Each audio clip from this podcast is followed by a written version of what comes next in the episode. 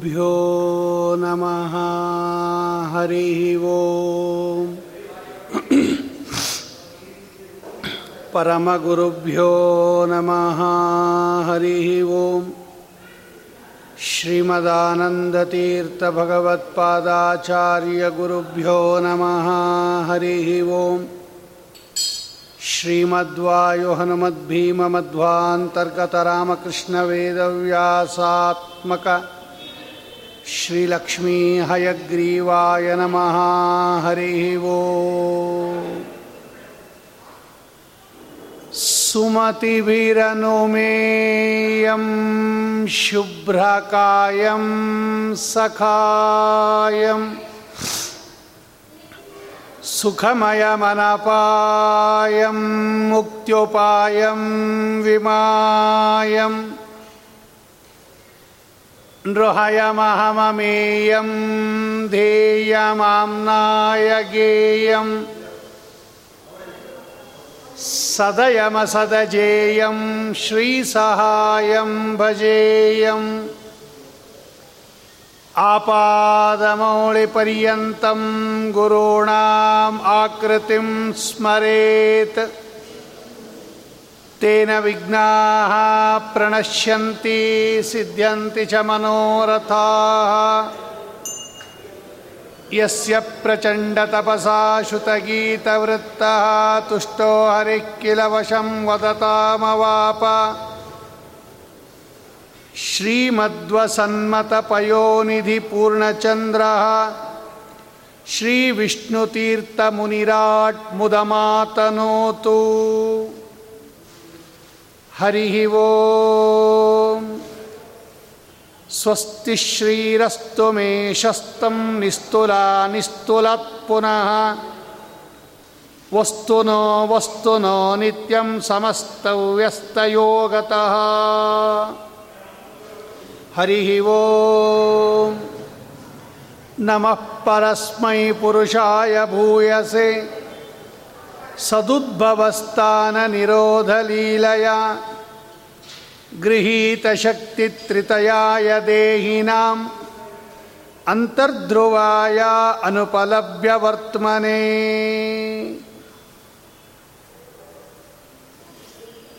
ಶ್ರೀಮದ್ಭಾಗವತ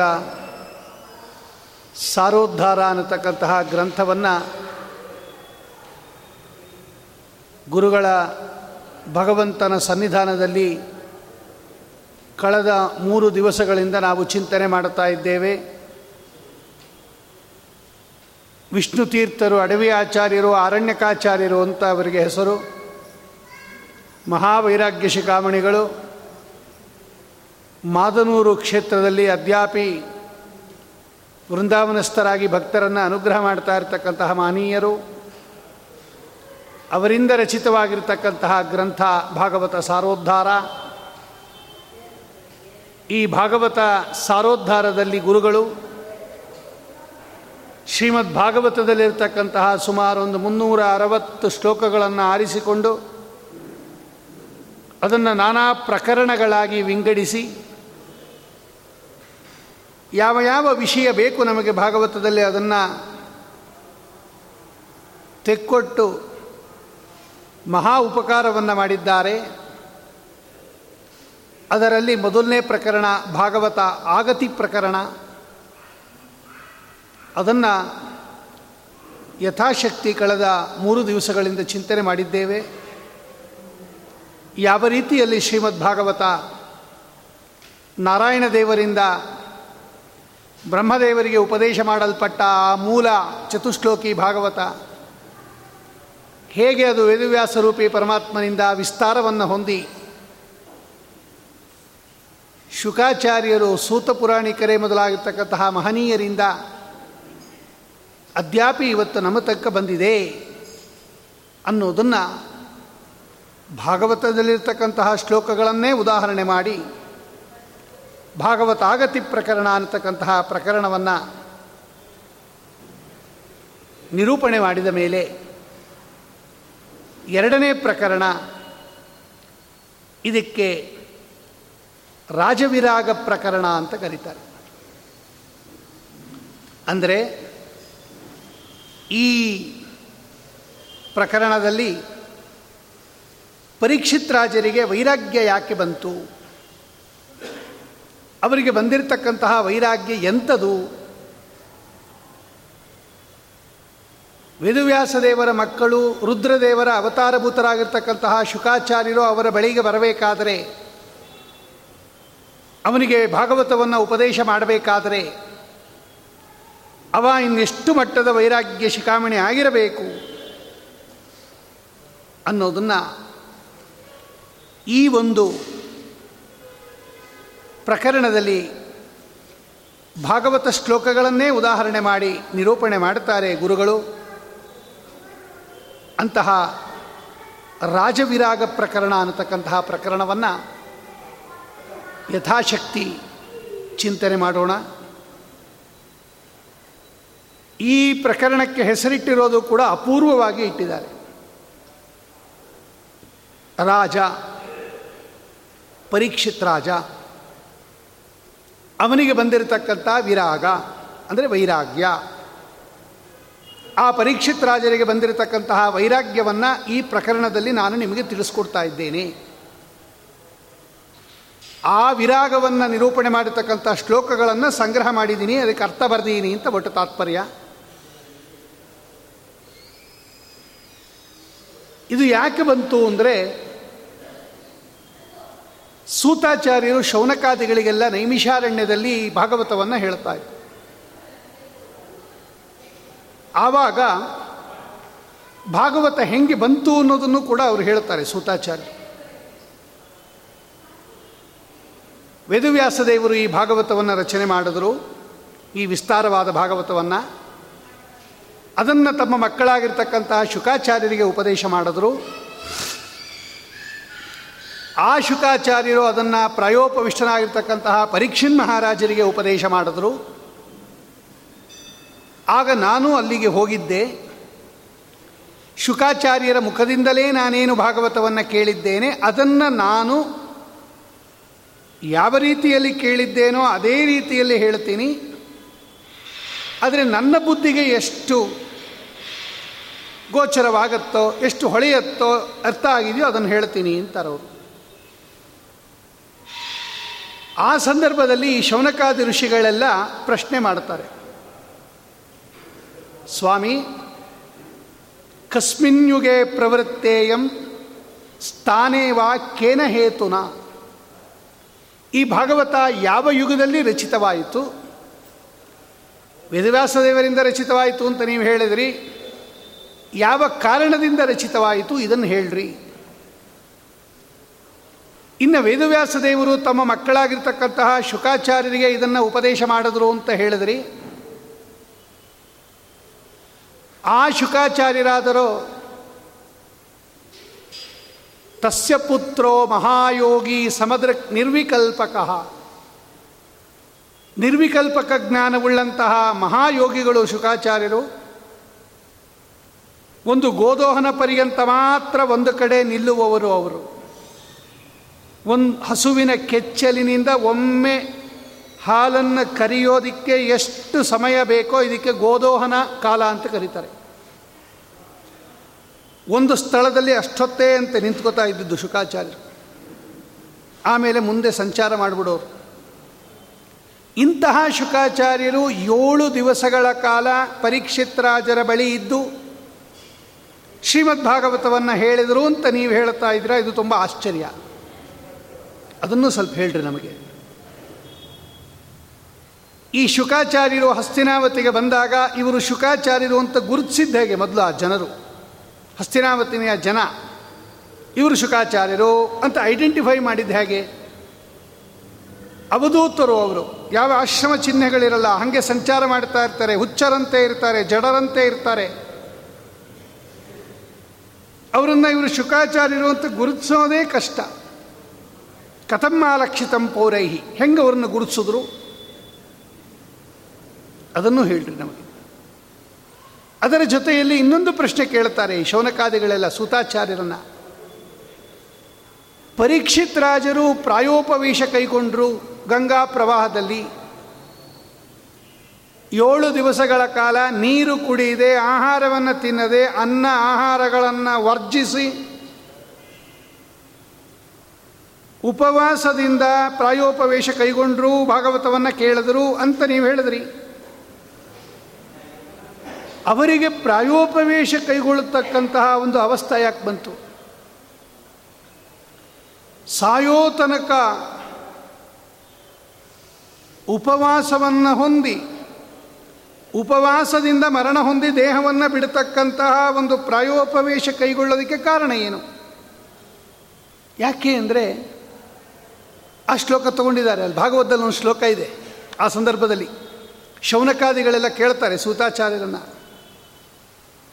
ಶಿವಾಯ ಲೋಕಸ್ಯ ಭವಾಯ ಭೂತಯೇ. ಯವುತ್ತಮ ಶ್ಲೋಕ ಪರಾಯಣ ಜನಾ. ಜೀವಂತಿನತ್ಮರ್ಥಮಸೌ ಪರಂ ಶ್ರಿಯಂ. ಮುಮೋಚ ನಿರ್ವಿದ್ಯ ಕುತಃ ಕಲೇವರಂ.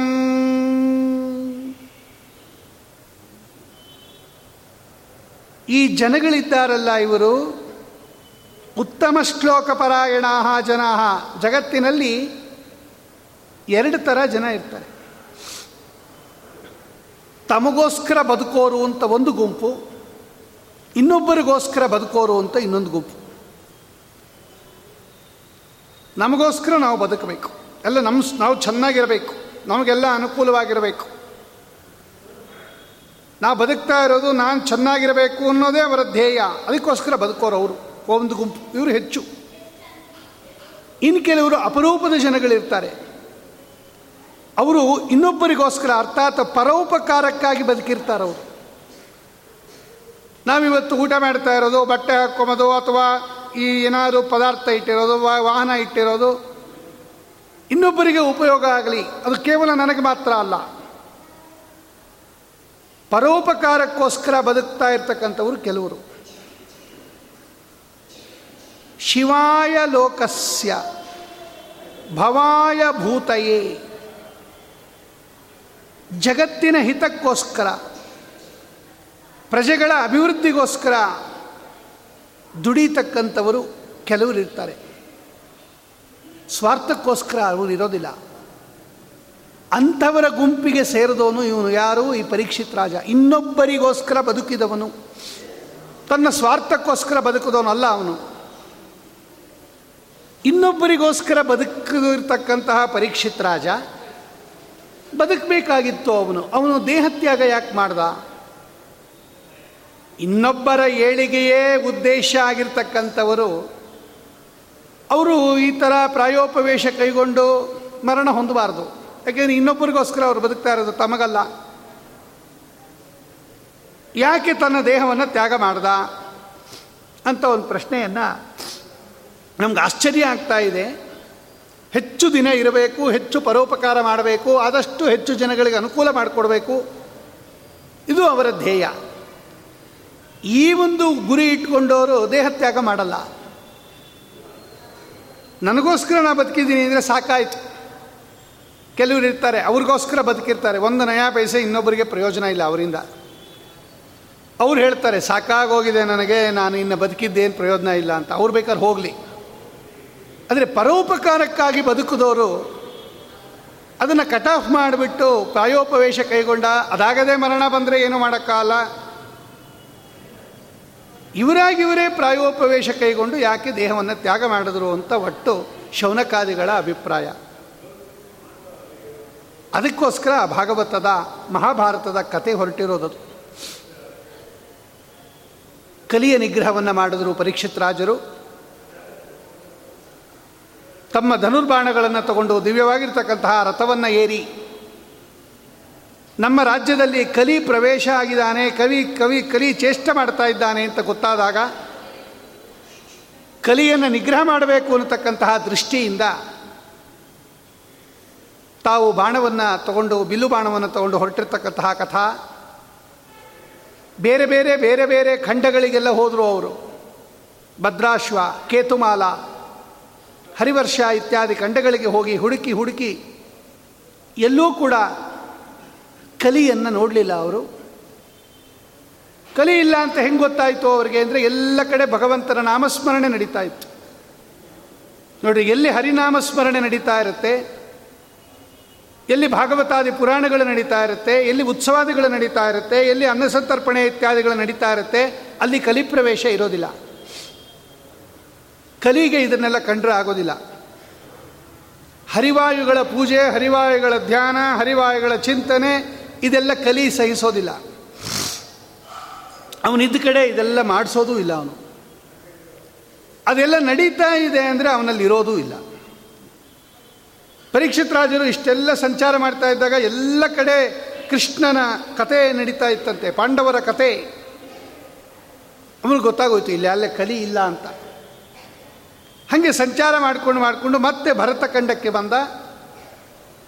ಅಲ್ಲಿ ಒಂದು ಆಶ್ಚರ್ಯವಾಗಿರ್ತಕ್ಕಂತಹ ದೃಶ್ಯವನ್ನು ನೋಡಿದ. ಒಬ್ಬ ರಾಜನ ವೇಷದಲ್ಲಿರ್ತಕ್ಕಂತಹ ಶೂದ್ರ, ಒಂದು ಗೋಮಿಥುನವನ್ನು, ಅಂದರೆ ಒಂದು ಹಸುವನ್ನು ಒಂದು ಎತ್ತನ್ನು ಕಾಲಿನಿಂದ ಒದೀತಾ ಇದ್ದಾನೆ. ಆ ಎತ್ತು ಒಂದೇ ಒಂದು ಕಾಲಿನಲ್ಲಿ ನಿಂತಿದೆ, ಮೂರು ಕಾಲು ಮುರಿದು ಹೋಗಿದೆ ಅದಕ್ಕೆ. ಆ ಮುರಿದೋಗಿರ್ತಕ್ಕಂಥ, ಮೂರು ಕಾಲು ಮುರ್ಕೊಂಡಿರ್ತಕ್ಕಂಥ ಎತ್ತನ್ನು ನೋಡಿ ಅದರ ಮುಂದೆ ಒಂದು ಹಸು, ಭೂಮಿ, ಭೂತಾಯಿ ಹಸುವಿನ ರೂಪದಲ್ಲಿ ಈ ಧರ್ಮಕ್ಕೆ ಮೂರು ಕಾಲು ಮುರಿದೋಗಿದೆ.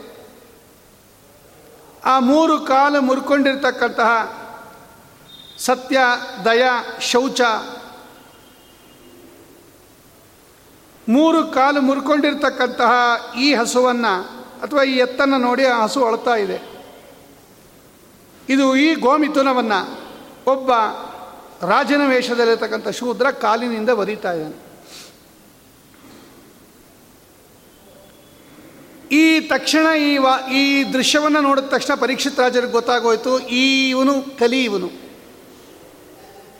ಗೋಮಿಥುನವನ್ನು, ಅಂದರೆ ಹಸುವನ್ನು ಕಾಲಿನಿಂದ ಒದೀತಾ ಇದ್ದಾನೆ ಅಂದರೆ ಇವನ ಕಲಿ ಅಲ್ಲದೆ ಇನ್ಯಾರಾಗಿರಬೇಕು? ಮೂವತ್ತ್ಮೂರು ಕೋಟಿ ದೇವತೆಗಳ ಸನ್ನಿಧಾನ ಇರುತ್ತೆ, ಅದು ಹಸುವಿನಲ್ಲಿ. ಭಗವಂತ ಹೇಳುತ್ತಾನೆ, ನಾನಿದ್ದೀನಿ. ಅಂತಹ ಹಸುವನ್ನು ಕಾಲಿನಿಂದ ಒದೀತಾ ಇದ್ದಾನೆ ಅಂದಮೇಲೆ ಇವನು ನಿಶ್ಚಯವಾಗಿ ಇವನ ಕಲಿಯಾಗಿರಬೇಕು ಅಂತ ಹೇಳಿ ತಮ್ಮ ಕತ್ತಿಯನ್ನು ತೆಗೆದುಬಿಟ್ರು. ನಿನ್ನನ್ನು ನಾನು ಸಮಾರ ಮಾಡ್ತೀನಿ ಅಂತ. ಆಗ ಅವನು ಹೆದರುಬಿಟ್ಟ, ಮಹಾ ತೇಜಸ್ಸು ಪರೀಕ್ಷಿತ್ ರಾಜರಲ್ಲಿ ಭಗವಂತನ ಸನ್ನಿಧಾನ ಅವನು ಆ ರಾಜವೇಷವನ್ನೆಲ್ಲ ಕಳಚಿಬಿಟ್ಟು ಈ ಪರೀಕ್ಷಿತ್ ರಾಜರ ಕಾಲು ಗಟ್ಟಿಯಾಗಿ ಹಿಡ್ಕೊಂಬಿಟ್ಟು ನಮಸ್ಕಾರ ಮಾಡಿಬಿಟ್ಟು.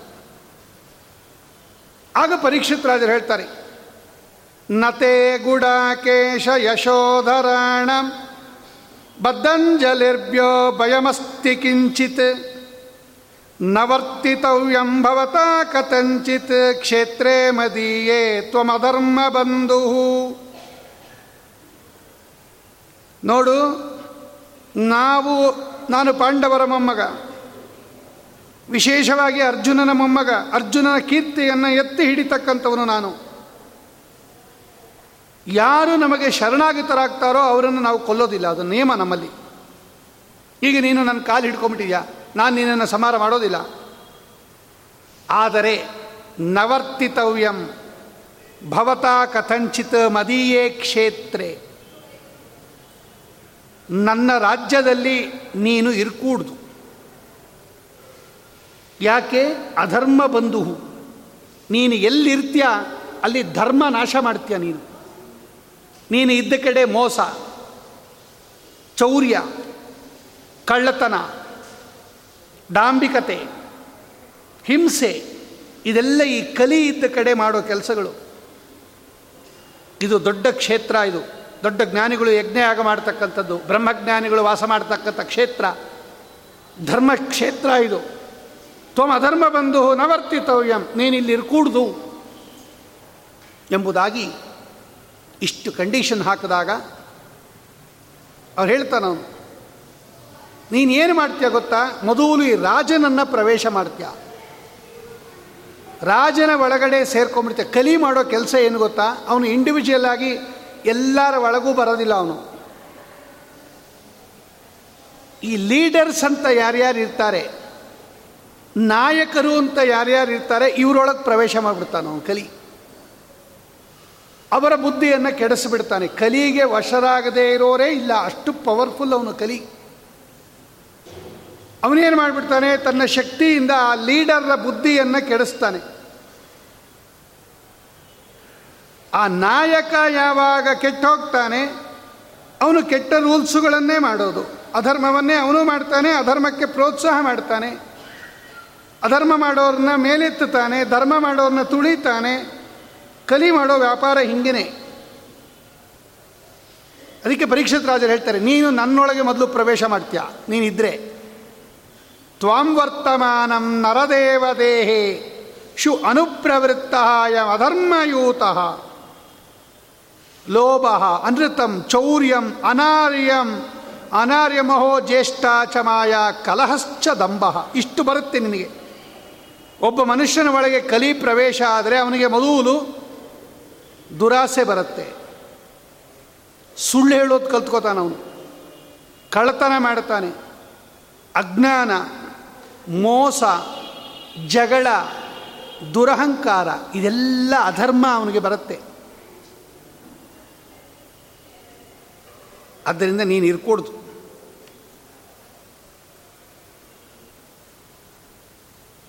ಇಷ್ಟೆಲ್ಲ ಅವನಿಗೆ ಹೇಳಿ, ಆಗ ಅವನು, ನೀನೇ ಜಾಗ ಕೊಟ್ಬಿಡು ಅಂತ ಕೇಳಿದಾಗ ನಾಲ್ಕು ಜಾಗ ಕೊಡ್ತಾನವನು ಎಲ್ಲೆಲ್ಲಿ ದ್ಯೂತಂ ಪಾನ ಸ್ತ್ರೀಯ ಹಿಂಸ ಸೂನ, ಎಲ್ಲಿ ಜೂಜು ನಡೀತಾ ಇದೆ ಎಲ್ಲಿ ಮದ್ಯಪಾನ ನಡೀತಕ್ಕಂತಹ ಸ್ಥಳ, ಎಲ್ಲಿ ದುಷ್ಟ ಸ್ತ್ರೀಯರಿರ್ತಾರೆ ವೇಶ್ಯವಾಟಿಕೆ, ವ್ಯಭಿಚಾರಾದಿಗಳು, ಎಲ್ಲಿ ಪ್ರಾಣಿ ಹಿಂಸೆ ನಡೆಯುತ್ತೆ, ಈ ನಾಲ್ಕು ಜಾಗದಲ್ಲಿ ನೀನು ಇರ್, ಇದ್ದು ಬಿಡು. ಇನ್ನೆಲ್ಲೂ ಇರ್ಕೂಡ್ದು, ಇಲ್ಲೇ ಇರು. ಇಲ್ಲ, ಇನ್ನೊಂದು ಜಾಗ ಕೊಟ್ಟುಬಿಡಿ ನನಗೆ, ಇದು ಸಾಕಾಗಲ್ಲ. ಇದೆಲ್ಲ ನಿಮ್ಮ ರಾಜ್ಯದಲ್ಲಿ ನಡೆಯೋದೇ ಬಹಳ ಅಪರೂಪ. ನೀನು ರಾಜ್ಯಭಾರ ಮಾಡುವಾಗ ಇದೆಲ್ಲ ಯಾರು ಮಾಡ್ತಾರೆ? ಯಥಾ ರಾಜ ತಥಾ ಪ್ರಜಾ, ಮಹಾವಿಷ್ಣು ಭಕ್ತ ನೀನು. ಇನ್ನೊಂದು ಒಳ್ಳೆ ಜಾಗ ಕೊಟ್ಬಿಡಿ ಎಂದಾಗ ಜಾತರೂಪಂ, ಬಂಗಾರದಲ್ಲಿ ಇರು ನೀನು.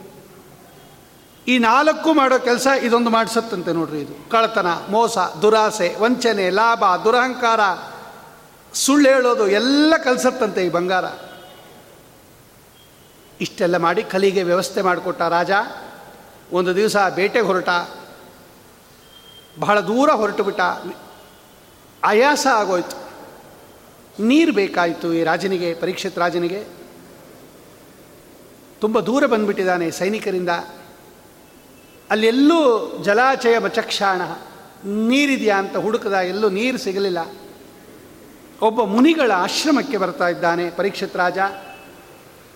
ಆ ಮುನಿಗಳು ಅಸಂಪ್ರಜ್ಞಾತ ಸಮಾಧಿಯಲ್ಲಿ ಕೂತ್ಕೊಂಡ್ಬಿಟ್ಟಿದ್ದಾರೆ ಶಮೀಕಾ ಅಂತ ಅವರ ಹೆಸರು. ಅವರಿಗೆ ಈ ಬಾಹ್ಯ ಜಗತ್ತಿನ ಪರಿವೇ ಇಲ್ಲ.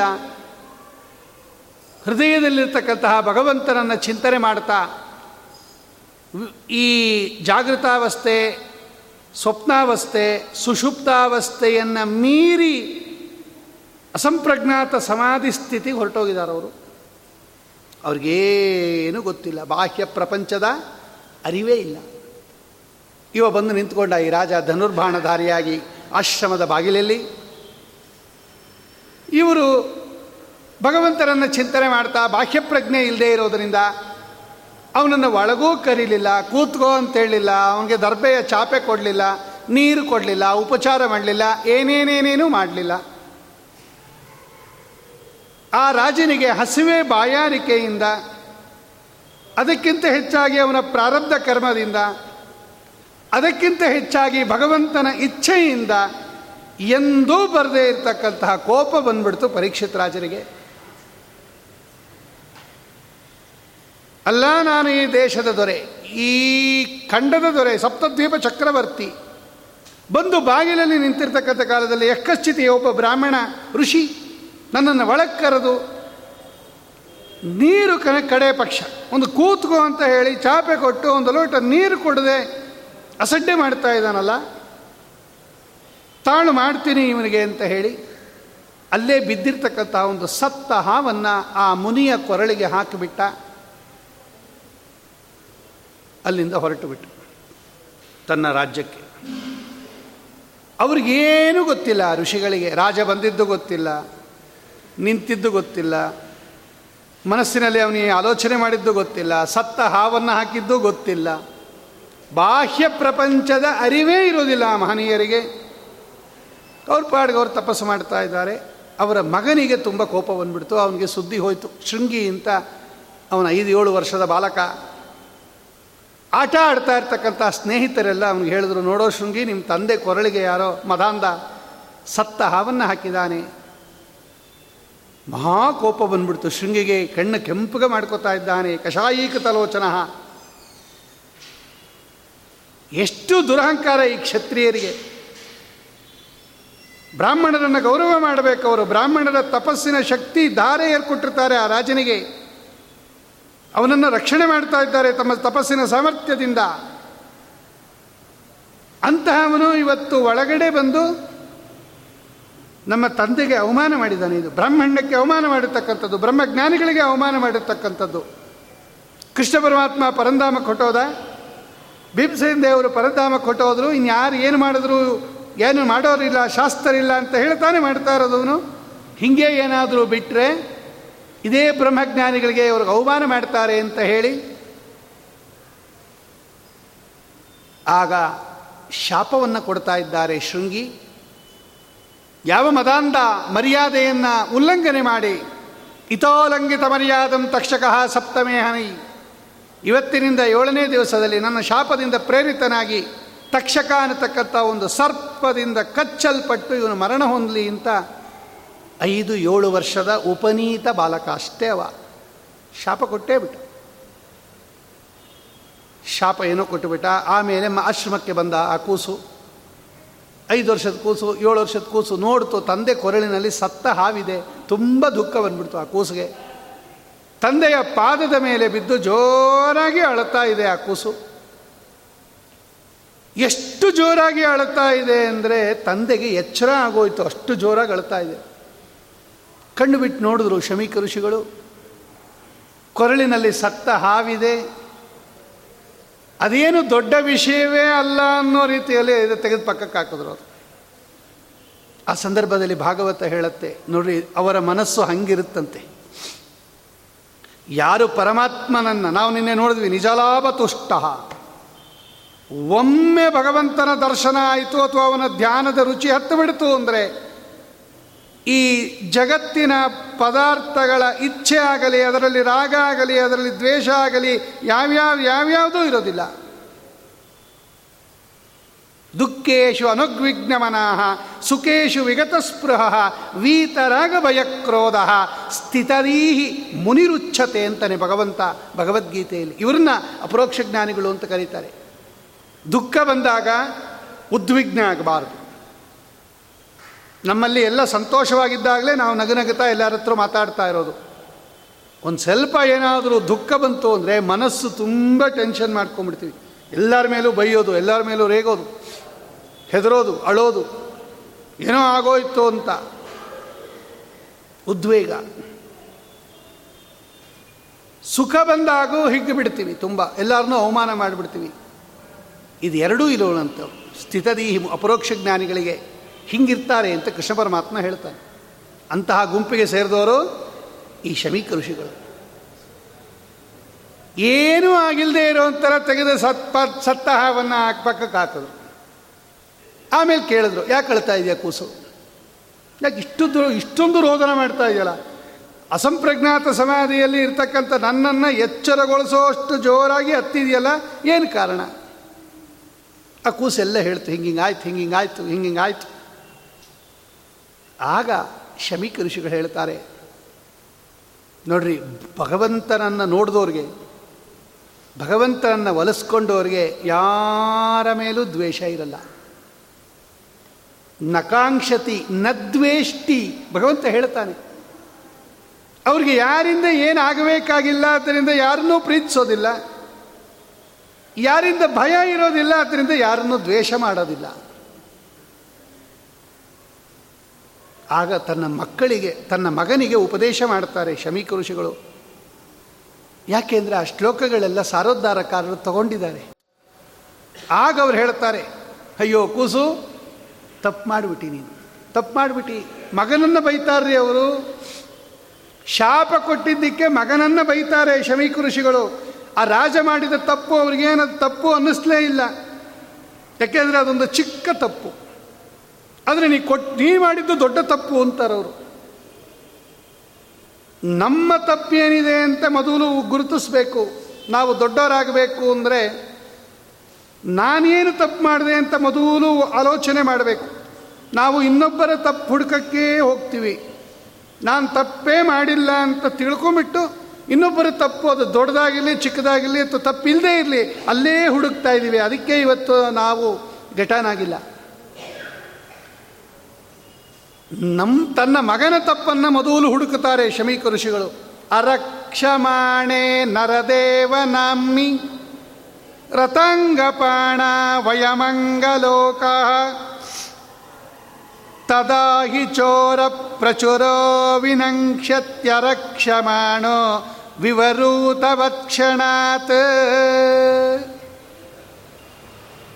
ಅಯ್ಯೋ ಕೂಸು, ಯಾರಿಗೆ ಶಾಪ ಕೊಟ್ಟಿರೋದು ನೀನು? ಯಾರು ಗೊತ್ತೇನೋ ಅವತ್ತು ಬಂದು ನಮ್ಮ ಆಶ್ರಮದ ಬಾಗಿಲಲ್ಲಿ ನಿಂತಿದ್ದು ನಮ್ಮನ್ನು ಆಳ್ತಾ ಇರತಕ್ಕಂಥ ಪ್ರಭು ರಾಜ. ರಾಜನ ಒಳಗಡೆ ಭಗವಂತನ ಸನ್ನಿಧಾನ ಇರುತ್ತೆ. ನಾ ವಿಷ್ಣು ಪೃಥ್ವೀಪತಿ. ಅವನ ಒಳಗಡೆ ಭಗವಂತನ ವಿಶೇಷ ಸನ್ನಿಧಾನ ಇಲ್ಲದೇ ಇದ್ದಿದ್ರೆ ಅವನು ಚಕ್ರವರ್ತಿ ಆಗ್ತಾ ಇರಲಿಲ್ಲ. ಒಬ್ಬ ಚಕ್ರವರ್ತಿ ಆದ ಅಂದರೆ ಅಲ್ಲಿ ಭಗವಂತನ ಸನ್ನಿಧಾನ ಇದೆ ಅಂತ ಅರ್ಥ. ರಾಜರಾಜೇಶ್ವರ ಅನ್ನತಕ್ಕಂಥ ರೂಪದಿಂದ ನಮ್ಮ ಸ್ವಾಮಿ ಇರ್ತಾನೋ, ನಮ್ಮನ್ನು ಆಳ್ತಾ ಇರತಕ್ಕಂತಹ ಪ್ರಭು, ಅವನಿವತ್ತು ಚೆನ್ನಾಗಿ ರಕ್ಷಣೆ ಮಾಡ್ತಾ ಇದ್ದಾನೆ, ಶತ್ರುಗಳನ್ನು ದಮನ ಮಾಡಿದ್ದಾನೆ. ಅದಕ್ಕೆ ನಾವಿಲ್ಲಿ ಕೂತ್ಕೊಂಡು ನಿಶ್ಚಿಂತೆಯಿಂದ ತಪಸ್ ಮಾಡ್ತಾ ಇರೋದು. ಇಲ್ಲದೇ ಇದ್ದಿದ್ರೆ ಶತ್ರುಗಳು ಬಂದು, ಕಳ್ಳರು ಬಂದು, ನಮ್ಮನ್ನು ಹೊಡೆದು, ಬಡದು, ದೋಚಿ, ತೊಂದರೆ ಮಾಡಿ ನಮ್ಮ ತಪಸ್ಸಿಗೆ ಎಷ್ಟು ವಿಘ್ನ ಮಾಡ್ತಾ ಇದ್ರು. ಇವತ್ತು ಯಾರೂ ಮಾಡ್ತಾ ಇಲ್ಲ ಅಂದರೆ ಈ ರಾಜಕಾರಣ. ಅವನು ಅಷ್ಟು ಚೆನ್ನಾಗಿ ಧರ್ಮದಿಂದ ರಾಜ್ಯಭಾರ ಮಾಡ್ತಾ ಇದ್ದಾನೆ, ಶತ್ರುಗಳನ್ನು ಅಷ್ಟು ನಿಗ್ರಹ ಮಾಡಿದ್ದಾನೆ ನಮಗಿಷ್ಟು ಉಪಕಾರ ಮಾಡ್ತಾ ಇರ್ತಕ್ಕಂಥ ರಾಜನಿಗೆ ನೀನು ಶಾಪ ಕೊಟ್ಬಿಟ್ಟೆಲ್ಲ ಸರಿನಾ? ಚೋರಪ್ರಚುರ ವಿನಂಕ್ಷತಿ, ಅವ್ರು ಹೇಳ್ತಾರೆ. ಇನ್ನೂ ಒಂದು ಹೇಳ್ತೀನಿ ಕೇಳು, ಅವನು ಎಂಥವನು ಗೊತ್ತಾ? ಪಾಂಡವರ ಮೊಮ್ಮಗ ನಂಬರ್ ಒನ್ ಎಂಥವರು ಪಾಂಡವರು ನಿಂಗೆ ಗೊತ್ತಲ್ಲ? ಮಮ ಪ್ರಾಣಾಹಿ ಪಾಂಡವಾಹ. ಭಗವಂತ ಹೇಳ್ತಾನೆ, ಪಾಂಡವರು ನನ್ನ ಪ್ರಾಣ. ದುರ್ಯೋಧನ, ಏನಂತ ತಿಳ್ಕೊಂಡಿದ್ಯಾ? ಅವರಿಗೆ ಮಾಡಿದ ದ್ರೋಹ, ನನಗೆ ಮಾಡಿದ ದ್ರೋಹದೇ ಅಂತಾನೆ ಭಗವಂತ ಉದ್ಯೋಗ ಪರ್ವದಲ್ಲಿ. ಅಂತಹ ಪಾಂಡವರ ಮೊಮ್ಮಗ ಅವನು ಮೊದಲು ಈ ಚಕ್ರವರ್ತಿ, ಪಾಂಡವರ ಮೊಮ್ಮಗ, ಮೂರು ಅಶ್ವಮೇಧ ಯಾಗ ಮಾಡಿದವನು ಅವನು. ಒಂದು ಅಶ್ವಮೇಧ ಯಾಗ ಮಾಡಿದವ್ರಿಗೆ ಪಾಪ ಇರೋದಿಲ್ಲ, ಮೂರು ಅಶ್ವಮೇಧ ಯಾಗ ಮಾಡಿದಾನೆ ಅವನು. ಆಮೇಲೆ ತಾಯಿಯ ಗರ್ಭದಲ್ಲಿದ್ದಾಗ ಭಗವಂತನನ್ನು ನೋಡಿದವನು ಇಂತಹ ರಾಜ ಬಂದಾಗ ತಪ್ಪು ನಮ್ಮದು ಆ ರಾಜನನ್ನು ಒಳಗೆ ಕರಿಬೇಕಾಗಿತ್ತು ನಾವು. ನಮ್ಮನ್ನು ರಕ್ಷಣೆ ಮಾಡ್ತಕ್ಕಂತಹ ಪ್ರಭು ಬಾಗಿಲ ಬಳಿಗೆ ಬಂದಾಗ ಅವನ್ನು ಆಹ್ವಾನ ಮಾಡಿ ಒಳಗೆ ಕರೆಸಿ ಯಥಾ ಉಪಚಾರ ಒಳಗಡೆ ಭಗವಂತ ಇರ್ತಾನೆ ಅಂತ ಹೇಳಿ ವೈಷ್ಣವೇ ಬಂಧು ಸತ್ಕೃತ್ಯ. ಮುಂದೆ ಏಕಾದಶ ಸ್ಕಂದದಲ್ಲಿ ಸ್ವಾಮಿ ಹೇಳ್ತಾನೆ ಒಬ್ಬ ಸದ್ವೈಷ್ಣವರು, ಅವರು ಬ್ರಾಹ್ಮಣರಾಗಿರೋದಿಲ್ಲ, ಬೇರೆ ಕ್ಷತ್ರಿಯರೋ ಯಾರೋ ಆಗಿರ್ತಾರೆ, ಅವರು ವೈಷ್ಣವರಾಗಿರ್ತಾರೆ. ಅಂಥವರು ಬಂದಾಗ ಬಂಧುಗಳಂತೆ ನೀವು ಸತ್ಕಾರ ಮಾಡಬೇಕು ಅಂತಾನೆ ಭಗವಂತ. ನಾವು ಕರಿಬೇಕಾಯಿತ್ತು ಅವನನ್ನು ನಮ್ಮದು ತಪ್ಪು. ಕರೀಲಿಲ್ಲ. ಅವನಿಗೆ ಕೋಪ ಬಂತು. ಏನೋ ಒಂದು ಸಣ್ಣ ಅಪರಾಧ ಮಾಡ್ದ. ನೋಡು, ನಿಂಗೆ ಇನ್ನೊಂದು ಹೇಳ್ತೀನಿ, ಕೂಸು. ಅಪರಾಧ ಎಷ್ಟಿರುತ್ತೋ ಶಿಕ್ಷೆ ಅಷ್ಟಿರಬೇಕು ಲೋಕದಲ್ಲಿ. ಇದು ನ್ಯಾಯ. ಏನು ಅಪರಾಧ? ಅದಕ್ಕೆ ತಕ್ಕಂತೆ ಶಿಕ್ಷೆ. ಚಿಕ್ಕ ಅಪರಾಧ ಮಾಡಿದವ್ರಿಗೆ ದೊಡ್ಡ ಶಿಕ್ಷೆ ಕೊಡೋದು ಧರ್ಮ ಅಲ್ಲ. ದೊಡ್ಡ ಅಪರಾಧ ಮಾಡಿದವರಿಗೆ ಚಿಕ್ಕ ಶಿಕ್ಷೆ ಕೊಡೋದು ಧರ್ಮ ಅಲ್ಲ. ರಾಜ ಮಾಡಿದ್ದು ಒಂದು ಸಣ್ಣ ಅಪರಾಧ. ಅವನಿಗೆ ಹಸುವೆ ಆಗಿತ್ತು, ಬಾಯಾರಿಕೆ ಆಗಿತ್ತು, ನೀರು ಬೇಕಾಗಿತ್ತು. ನೀರು ಕರೀಲಿಲ್ಲ ನಾವು, ಒಳಗಡೆ ಕೂಡಿಸ್ತಿಲ್ಲ ಏನೋ ಅವನೇನು ಸಾಮಾನ್ಯ ಮಗ ಅಲ್ಲ, ರಾಜ ಅವನು. ಕೋಪ ಬಂದಿತ್ತು, ಒಂದು ಸಣ್ಣ ಹಾವನ್ನು ತೆಗೆದು ಕುತ್ತಿಗೆಗೆ ಹಾಕಿದ.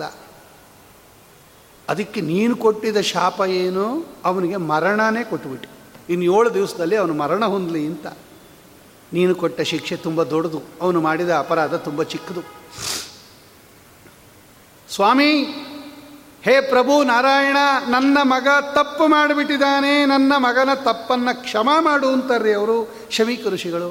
ನಿನ್ನ ಭಕ್ತನಿಗೆ, ನೀನು ಯಾವ ಭಕ್ತ ನನ್ನ ತಾಯಿಯ ಉದರದಲ್ಲಿದ್ದಾಗ ಆ ಬ್ರಹ್ಮಾಸ್ತ್ರದಿಂದ ರಕ್ಷಣೆ ಮಾಡಿದೆಯೋ, ಅಂತಹ ನಿನ್ನ ಭಗವದ್ಭಕ್ತನಾಗಿರ್ತಕ್ಕಂಥ ಪರೀಕ್ಷಿತ್ ರಾಜನಿಗೆ ಒಂದು ಸಣ್ಣ ಕಾರಣಕ್ಕೋಸ್ಕರ ನನ್ನ ಮಗ ಮರಣ ಶಿಕ್ಷೆಯನ್ನು ಕೊಟ್ಟುಬಿಟ್ಟಿದ್ದಾನೆ. ಇನ್ನು ಏಳು ದಿವಸದಲ್ಲಿ ನೀನು ಮರಣ ಹೊಂದುವಂತ ಇದು ತುಂಬ ಅಪರಾಧ. ಭಕ್ತರಿಗೆ ಮಾಡಿದ ಅಪರಾಧ. ಭಕ್ತರಿಗೆ ಮಾಡಿದ ಅಪರಾಧ ನೀನು ಎಂದೂ ಕೂಡ ಸಹಿಸೋದಿಲ್ಲ. ನನ್ನ ಮಗನ ತಪ್ಪನ್ನು ಕ್ಷಮಾ ಮಾಡು ಅಂತ ಶಮೀಕ ಋಷಿಗಳು ಪ್ರಾರ್ಥನೆ ಮಾಡುತ್ತಾರೆ. ಆಮೇಲೆ ಆ ರಾಜನಿಗೆ ಹೇಳಿಬಿಡಿ ಅಂತ ಹೇಳಿ ಕಳಿಸ್ತಾರೆ ಶಮೀಕ ಋಷಿಗಳು. ಶಾಪ ಕೊಟ್ಟಾಗೋಯ್ತು. ಈ ವಾಪಸ್ ತಗೊಳಕ್ಕಾಗೋದಿಲ್ಲ. ಅವನ ಪ್ರಾರಬ್ಧ ಕರ್ಮ, ಭಗವದಿಚ್ಛ, ಆ ಶೃಂಗಿಗೆ ಪ್ರೇರಣೆ ಮಾಡಿ ಭಗವಂತ ಕೊಡಿಸ್ಬಿಟ್ಟ. ಹೋಗಲಿ, ಅವನಿಗೆ ಹೇಳಿಬಿಡ್ರಿ ಆ ಸುದ್ದಿಯನ್ನು. ನೋಡಿ, ಶಮೀಕ ಋಷಿಗಳಿಗೆ ಎಷ್ಟು ಕಾಳಜಿ ಅಂದರೆ ಇನ್ನು ಏಳೇ ದಿವಸ ಬದುಕಿರೋದು ಅಂತ ರಾಜನಿಗೆ ಹೇಳಿಬಿಡ್ರಿ. ಅವನು ಸಾಧನೆ ಮಾಡಿಕೊಳ್ಳಿ. ಅತ್ಯಮೂಲ್ಯ ಏಳು ದಿವಸಗಳು ಅದು. ಆ ಜೀವನದ ಅಂತ್ಯ ಭಾಗ ಇದೆಯಲ್ಲ ಮರಣ ಗೊತ್ತಾದ ಮೇಲೆ ಉಳಿದಿರ್ತಕ್ಕಂತಹ ಆಯಸ್ಸಿದೆಯಲ್ಲ ದಿನಗಳು, ಅದು ಅಮೂಲ್ಯ ಅದು. ಪರೀಕ್ಷೆ ಅನೌನ್ಸ್ ಆದ ಮೇಲೆ ಉಳಿಯತ್ತಲ್ಲ ಟೈಮು, ಅದು ಅತ್ಯಮೂಲ್ಯ ಅದು. ವಿದ್ಯಾರ್ಥಿಗಳಿಗೆ ಎಲ್ಲ ದಿನಗಳು ಅಮೂಲ್ಯ ಆದರೂ ಕೂಡ ಎಕ್ಸಾಮಿನೇಷನ್ ಡೇಟ್ ಡಿಕ್ಲೇರ್ ಆದ ಮೇಲೆ ಆ ಉಳಿಯತ್ತಲ್ಲ ಒಂದು ತಿಂಗಳು, ಹದಿನೈದು ದಿವಸನೋ, ಅದು ಅತ್ಯಮೂಲ್ಯ ಅವರಿಗೆ. ಆ ಅವಧಿಯಲ್ಲಿ ಅವರು ಇನ್ನೇನು ಮಾಡೋದಿಲ್ಲ, ಓದೋದು ಓದೋದು ಓದೋದು ಓದೋದು. ಹಾಗೆ ನಮಗೆ ಮರಣದ ದಿವಸ ಗೊತ್ತಾಯಿತು ಅಂದರೆ ಆ ಮಿಕ್ಕಿದ ಜೀವಿತಾವಧಿ ಇದೆಯಲ್ಲ, ಇದು ಅತ್ಯಮೂಲ್ಯವಾದ ಪಿರಿಯಡ್ ಅಂತ ಗರುಡ ಪುರಾಣದಲ್ಲಿ ಸಾರಿ ಸಾರಿ ಹೇಳ್ತಾನೆ ಕೃಷ್ಣ ಪರಮಾತ್ಮ. ಆ ಸಮಯದಲ್ಲಿ ನೀವೇನು ಸಾಧನೆ ಮಾಡ್ಕೋತಿರಲ್ಲ, ಅದಕ್ಕೆ ಬಹಳ ಫಲ ಇದೆ ಅಂತಾನೆ ಭಗವಂತ. ಮರಣೋನ್ಮುಖನಾಗಿರ್ತಕ್ಕಂತಹ ವ್ಯಕ್ತಿ, ಈಗ ಅವನು, ಇನ್ನು ಏಳು ದಿವಸಕ್ಕೆ ಅವನು ಮರಣ ಹೊಂದುತ್ತಾನೆ. ಆ ಏಳು ದಿವಸ ಚೆನ್ನ ಅವನು ಹೆಂಗೆ ಬೇಕೋ ಹಾಗೆ ಸಾಧನೆ ಮಾಡಿಕೊಳ್ಳಿ. ಭಗವಂತನ ಚಿಂತನೆ ಮಾಡಿರಿ, ಅವನು ಹೇಳಿಬಿಡ್ರಿ ಅಂತ ಆ ಋಷಿಗಳು ತಮ್ಮ ಶಿಷ್ಯರ ಕೈಲಿ ಹೇಳಿ ಕಳಿಸ್ತಾರೆ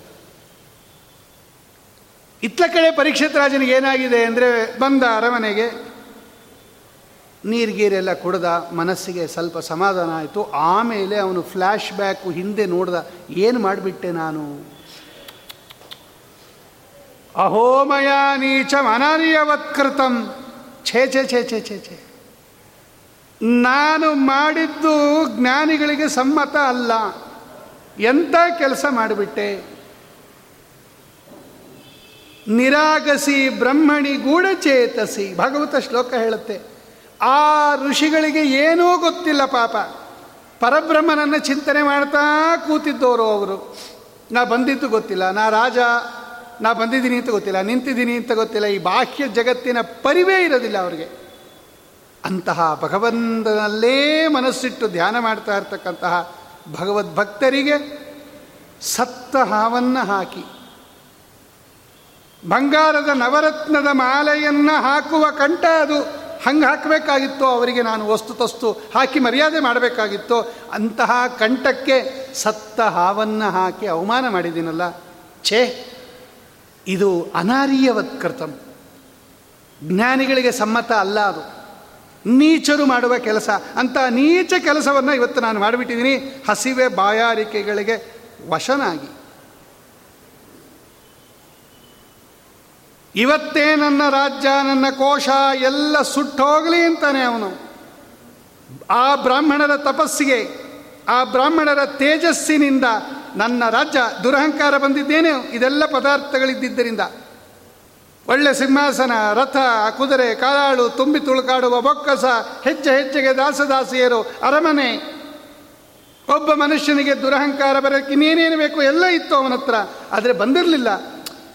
ಇದೆಲ್ಲ ಸುಟ್ಟೋಗಲಿ ಇವತ್ತೇ ಆ ಬ್ರಾಹ್ಮಣರ ಶಾಪದಿಂದ ಅಂತ ನನಗೆ ಆವಾಗ ಪ್ರಾಯಶ್ಚಿತ್ತ ಆಗತ್ತೆ. ನಾನು ಮಾಡಿದ ಕೆಲಸಕ್ಕೆ ಅದು ಸರಿಯಾದ ಶಿಕ್ಷೆ ಅಂತ ತಾನು ಮನಸ್ಸಿನಲ್ಲಿ ಆಲೋಚನೆ ಮಾಡ್ತಾ ಇರ್ತಕ್ಕಂಥ ಕಾಲದಲ್ಲಿ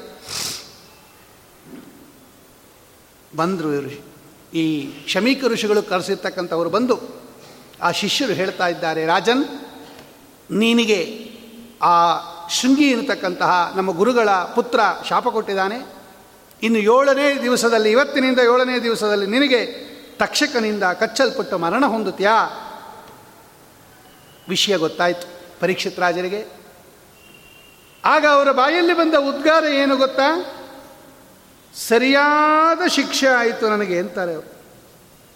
ಸ್ವಲ್ಪ ಈ ಪರೀಕ್ಷಿತ್ ರಾಜರ ನಡವಳಿಕೆಯನ್ನು ಹಾಗೇ ಗಮನಿಸ್ಕೊಂಬನ್ರಿ. ಕಥೆ ಭಾಗವತ ಕಥೆ ಕೇಳಿ ಎದ್ದೋಗೋದಲ್ಲ. ಆ ಕಥೆಯನ್ನು ಒಳಗಡೆ ರೂಢಿಸ್ಕೊಳ್ಳೋಕ್ಕೆ ಭಾಗವತ ಹೇಳಿರೋದು ವೇದವ್ಯಾಸ ದೇವರು. ನಾವು ಭಾಗವತರಾಗಬೇಕು. ನಾವು ಭಗವದ್ಭಕ್ತರಾಗಬೇಕು. ಹಾಗೆ ನಮ್ಮನ್ನು ಕನ್ವರ್ಟ್ ಮಾಡಬೇಕು ಭಾಗವತ. ಭಾಗವತ ಅವತ್ತಾವತ್ತೋ ನಡೀತು, ಪರೀಕ್ಷಿತ್ ರಾಜ ಅಂತ ಒಬ್ಬ ಇದ್ದ, ಅವ್ನು ಹಿಂಗೆ ಮಾಡ್ದ, ಹಂಗೆ ಮಾಡ್ದ ಹಂಗೆ ಮಾಡ್ದ, ಆಯಿತು. ನಿನ್ನ ಮೇಲೆ ಏನು ಪರಿಣಾಮ ಆಯಿತು? ಬರೀ ನಿಮ್ಮ ಮೇಲಲ್ಲ, ನಮ್ಮ ಮೇಲೂ ಕೂಡ. ಹೇಳೋರ ಮೇಲೆ ಎಷ್ಟು ಪರಿಣಾಮ ಇದೆ, ಕೇಳೋರ ಮೇಲೆ ಎಷ್ಟು ಪರಿಣಾಮ ಇದೆ ಆ ಘಟನೆ? ನೀನೇನು ಕಲ್ತ್ಕೊಂಡೆ ಅದರಿಂದ ತತ್ವ? ಭಾಗವತ ಕೇಳಕ್ಕಿಂತ ಮುಂಚೆ ನೀನು ಹೆಂಗಿದ್ದಿ? ಭಾಗವತ ಕೇಳಿದ ಮೇಲೆ ಹೆಂಗಿದ್ದಿ? ಅಥವಾ ಹೆಂಗಾದಿ? ಹುಣಸೆ ಹಣ್ಣು ಹಚ್ಚಕ್ಕಿಂತ ಮುಂಚೆ ತಾಮ್ರದ ಪಾತ್ರೆ ಹೆಂಗಿರುತ್ತೆ? ಹುಣಸೆ ಹಣ್ಣು ಹಚ್ಚಿದ ಮೇಲೆ ಹೆಂಗಿರುತ್ತೆ? ಒಂದೇ ಥರ ಇದ್ದರೆ ಹುಣಸೆ ಹಣ್ಣು ಹಚ್ಚೇನು ಪ್ರಯೋಜನ? ಆಮೇಲೆ ನೋಡ್ರಿ ಎಷ್ಟು ಶುದ್ಧ ಆಗತ್ತೆ ಆ ತಾಮ್ರದ ಪಾತ್ರೆ ಅದು? ಹಾಗೆ ಭಾಗವತ ಅನ್ನತಕ್ಕಂಥದ್ದು ನಮ್ಮ ಕಲ್ಮಶಗಳನ್ನು, ಮಲಗಳನ್ನು, ಕೊಳೆಗಳನ್ನು ತೆಗೀತಕ್ಕಂತಹ ಒಂದು ಸಾಧನ ಅದು. ಅವನು ನೋಡ್ರಿ ರಾಜವಿರಾಗ ಪ್ರಕರಣ ಅಂತ ಅದಕ್ಕೆ ಇಟ್ಟಿರೋದವರು. ಇಷ್ಟು ಹೇಳಿದ ಮೇಲೆ ಇನ್ನ ಏಳು ದಿವಸ ನಾನು ವೇಸ್ಟ್ ಮಾಡಿಕೊಡ್ದು ಅಂತ ಹೇಳಿ ನೋಡ್ರಿ, ಅವನು ಅವತ್ತು ತನ್ನ ರಾಜ್ಯ, ಕೋಶ, ಬೊಕ್ಕಸ, ಆನೆ, ಕುದುರೆ, ಬೆಳ್ಳಿ, ಬಂಗಾರ, ಸಾಮಾನ್ಯ ಅಲ್ಲರಿ ಅವನು. ಪೀತಾಂಬರ, ನವರತ್ನ ಖಚಿತ ಕಿರೀಟ, ಮೂರ್ಧಾಭಿಷಿಕ್ತ ಕಿರೀಟ ಅದು. ಪಟ್ಟಾಭಿಷಿಕ್ತನಾದ ರಾಜ ಅವನು. ವಿಧಿವತ್ತು ಮಂತ್ರಗಳಿಂದ ಇಟ್ಟಿರ್ತಕ್ಕಂಥ ನವರತ್ನದ ಕಿರೀಟ ತೆಗೆದ. ಕರ್ಣಕುಂಡಲಗಳು ತೆಗೆದ, ಹಾರಗಳು ತೆಗೆದ, ಹತ್ತು ಬೆರಳಿಗೆ ಉಂಗುರ, ಕಂಕಣ, ತೋಳಬಂದಿ ನಾನಾ ವಿಧವಾಗಿರ್ತಕ್ಕಂತಹ ಹಾರಗಳು, ಪೀತಾಂಬರ, ಖಡ್ಗ ಎಲ್ಲ ತೆಗೆದು ಎಲ್ಲ ತೆಗೆದು ನಾರುಮಡಿ ಉಟ್ಕೊಂಡ, ಜಟಾಧಾರಿಯಾದ ಪವಿತ್ರ ದರ್ಬೆ ಮಾಡಿದ ಪವಿತ್ರ ಹಾಕ್ಕೊಂಡ, ಸೀದ ಗಂಗಾ ನದಿಗೆ ನಡೆದು ಬಿಟ್ಟ.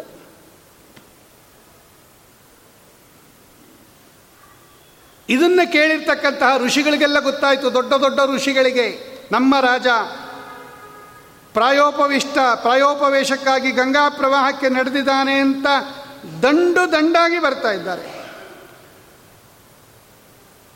ಅತೋ ವಿಹಾಯೇಮ ಮಮುಂಚ ಲೋಕಂ ವಿಮೃಶ್ಯತೌ ಹೇಯತಯ ಪುರಸ್ತಾತ್. ಕೃಷ್ಣ ಅಂಗ್ರಿ ಮವಿಮೃಶ್ಯಮಾನ ಉಪಾವಿಶತ್ ಪ್ರಾಯಂ ಅಮರ್ತ್ಯ ನದ್ಯಾಂ. ಅಮರ್ತ್ಯ ನದಿ, ಅದು ದೇವನದಿ, ಅದು ಗಂಗಾ ನದಿ ಗಂಗಾ ನದಿಗೆ ಏನು ಒಂದು ದೊಡ್ಡ ಪ್ರಾಶಸ್ತ್ಯ ಅಂದರೆ ಅದು ಸ್ವರ್ಗಲೋಕದಲ್ಲಿ ಹರಿಯುವ ನದಿ, ಅದು ದೇವನದಿ. ಗೀರ್ವಾಣ ಸರಿತ್ ಅಂತ ಕರೀತಾರೆ ಅದಕ್ಕೆ. ದೇವನದಿ, ಅದು ಭೂಮಿಗೆ ಬಂದಿದೆ, ನಮ್ಮನ್ನೆಲ್ಲ ಉದ್ಧಾರ ಮಾಡೋದಕ್ಕೆ ಗಂಗಾ ನದಿ ಅದಕ್ಕೆ ಅಮರ್ತ್ಯ ನದ್ಯಾಂ. ಮನುಷ್ಯ ನದಿ ಅಲ್ಲ, ಅದು ದೇವನದಿ ಅದು ಗಂಗಾ ನದಿ. ಅಲ್ಲಿಗೆ ಬರ್ತಾ ಇದ್ದಾನೆ. ಈ ಈ ಇನ್ನು ಏಳೇ ದಿವಸ ನಾ ಬದುಕಿರೋದು, ಇದನ್ನೆಲ್ಲ ತೊಗೊಂಡು ಏನು ಮಾಡಲಿ? ಈ ಆನೆ, ಕುದುರೆ, ಬೆಳ್ಳಿ, ಬಂಗಾರ, ತುಂಬಿ ತುಕ್ಕು ತುಳುಕ್ತಕ್ಕಂಥ ಬೊಕ್ಕಸ, ಈ ಆಭರಣಗಳು ಇದ್ಯಾವುದು ನಮ್ಮ ಜೊತೆ ಬರೋದಿಲ್ಲ. ವಿಮರ್ಶ ಅದನ್ನೆಲ್ಲ ಚಿಂತನೆ ಮಾಡಿ. ಹೇಯತಯ ಏ, ಇದೆಲ್ಲ ತಿರಸ್ಕಾರ ಮಾಡೋಕ್ಕೆ ಅಂತ ಹೇಳಿ, ಆಸೆಯನ್ನು ಬಿಟ್ಟು ವಿಚಾರ ಮಾಡಿ ತಿರಸ್ಕಾರ ಭಾವದಿಂದ ಹೊಂದಿ ಕೃಷ್ಣಾಂಗ್ರಿ ಸೇವಾಭಿಮನ್ ಅಭಿಮೃಶ್ಯಮಾನ. ಭಗವಂತರ ಪಾದ ಸೇವೆ ಮಾಡೋದೇ ಈಗ ನನ್ನ ಕರ್ತವ್ಯ ಅಂತ ಹೇಳಿ ಸೀದಾ ಅವನು ಗಂಗಾ ನದಿಗೆ ಬರ್ತಾ ಇದ್ದಾನೆ. ಗಂಗಾ ಪ್ರವಾಹದಲ್ಲಿ ಅನಶನ ವ್ರತ ಅಂದರೆ ಅರ್ಥಾತ್ ಉಪವಾಸ ವ್ರತವನ್ನು ಪ್ರಾರಂಭ ಮಾಡದ. ಅದರ ಮಹಿಮೆ ಎಂಥದ್ದು ಗಂಗಾ ನದಿದು ಭಾಗವತ ಅದನ್ನು ವರ್ಣನೆ ಮಾಡುತ್ತೆ. ಯಾವೈಲ ಸಚ್ರೀ ತುಳಸಿ ವಿಮಿಶ್ರ ಕೃಷ್ಣಾಂಗ್ರಿರೆಣ್ವಾಭ್ಯಧಿಕಾಂಬುನೇತ್ರಿ ಪುನತ್ಯಶೇಷಾನುಭಯತ್ರ ಲೋಕ ಕಸ್ತಾಂ ನ ಸೇವೇತಮರಿಷ್ಯಮಾಣ. ಅದು ಭಗವಂತನ ಪಾದೋದಕ ಅದು ಗಂಗಾ ನದಿ. ಆ ಭಗವಂತನ ಪಾದದ ಮೇಲೆ ಇರ್ತಕ್ಕಂತಹ ಯಾವೈಲ ಸತ್ರಿ ತುಳಸಿ ವಿಮಿಶ್ರ ಕೃಷ್ಣಾಂಗ್ರಿ ರೇಣ್ವ ಅಭ್ಯುಧಿಕಂಬುನೇತ್ರಿ ಆ ಪವಿತ್ರವಾಗಿರ್ತಕ್ಕಂತಹ ತುಳಸಿ ಪೂಜೆ ಮಾಡಿರ್ತಾರಲ್ಲ ಆ ತುಳಸಿ, ಅದರ ಜೊತೆಗಿರ್ತಕ್ಕಂತಹ ಭಗವಂತನ ಪಾದದ ಧೂಳಿ ಅದೆರಡನ್ನೂ ತೊಗೊಂಬರುತ್ತಂತೆ ಆ ಗಂಗಾ ನದಿ ನಮ್ಮ ಹತ್ರ ಬರೋವಾಗ. ಬರೀ ಜಡವಾದ ನೀರಲ್ಲ ಅದು. ಆ ಸ್ವಾಮಿಯ ಪಾದೋದಕ ಅವನ ಪಾದದ ಮೇಲೆ ಇರ್ತಕ್ಕಂಥ ಪಾದಧೂಳಿಯನ್ನು, ತುಳಸಿ ಮಿಶ್ರಿತ ಪಾದಧೂಳಿಯನ್ನು ತಾನೂ ಅದರಿಂದ ಪಾವನಳಾಗಿ ಅದನ್ನು ಹರ್ಕೊಂಬಂದು ಇವತ್ತು ನಮ್ಮನ್ನು ಪಾವನ ಮಾಡ್ತಾ ಇರ್ತಕ್ಕಂಥ ಪವಿತ್ರ ಪವಿತ್ರ ಪವಿತ್ರ ತಮ ನದಿ ಅದು ಗಂಗಾ ನದಿ. ಅಂತಹ ಪವಿತ್ರ ಗಂಗಾ ನದಿಯನ್ನು, ದೇವ ನದಿಯನ್ನು ದೇವಗಂಗಾವನ್ನು ಯಾರು ಸೇವೆ ಮಾಡೋದಿಲ್ಲ. ಮರಿಷ್ಯವಾಣ ಅದರಲ್ಲೂ ಕೂಡ ಅಂತ್ಯಕಾಲ ಬಂದಿರೋರು ಅವಶ್ಯ ಗಂಗಾ ತೀರದಲ್ಲಿರಬೇಕಂತ ಅಲ್ಲಿರ್ಬೇಕು, ಸ್ನಾನ ಸಂಧ್ಯಾವಂದನೆ ಜಪತವಾದಿಗಳು ಮಾಡ್ತಾ. ನೋಡು, ಅಲ್ಲಿಗೆ ಹೊರಟಿದ್ದಾನೆ ಇವನು. ಯಾರು? ಈ ಪರೀಕ್ಷಿತ್ ರಾಜ.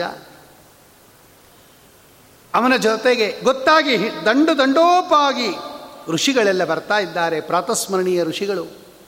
ಸ್ವಾಮಿ ಅನುಗ್ರಹ ನೋಡ್ರಿ. ಒಬ್ಬ ವ್ಯಕ್ತಿಗೆ ವೈರಾಗ್ಯ ಬಂದಾಗ ಭಗವಂತ ಎಷ್ಟು ಜನರನ್ನು ಅವರ ಜೊತೆಯಲ್ಲಿ ಕಳಿಸ್ತಾನೆ? ಸ್ವಲ್ಪ ನೋಡ್ರಿ. ಒಬ್ಬ ಋಷಿಗಳ ಹೆಸರು ಹೇಳಿದರೇನೆ ಪ್ರಾತಃ ಕಾಲದಲ್ಲಿ ಪಾಪ ಪರಿಹಾರ ಅಂತ ಇವತ್ತು ನಾವು ಮಂಗಳಾಷ್ಟಕದಲ್ಲಿ ಇವರ ಹೆಸರೆಲ್ಲ ಹೇಳ್ತೀವಿ.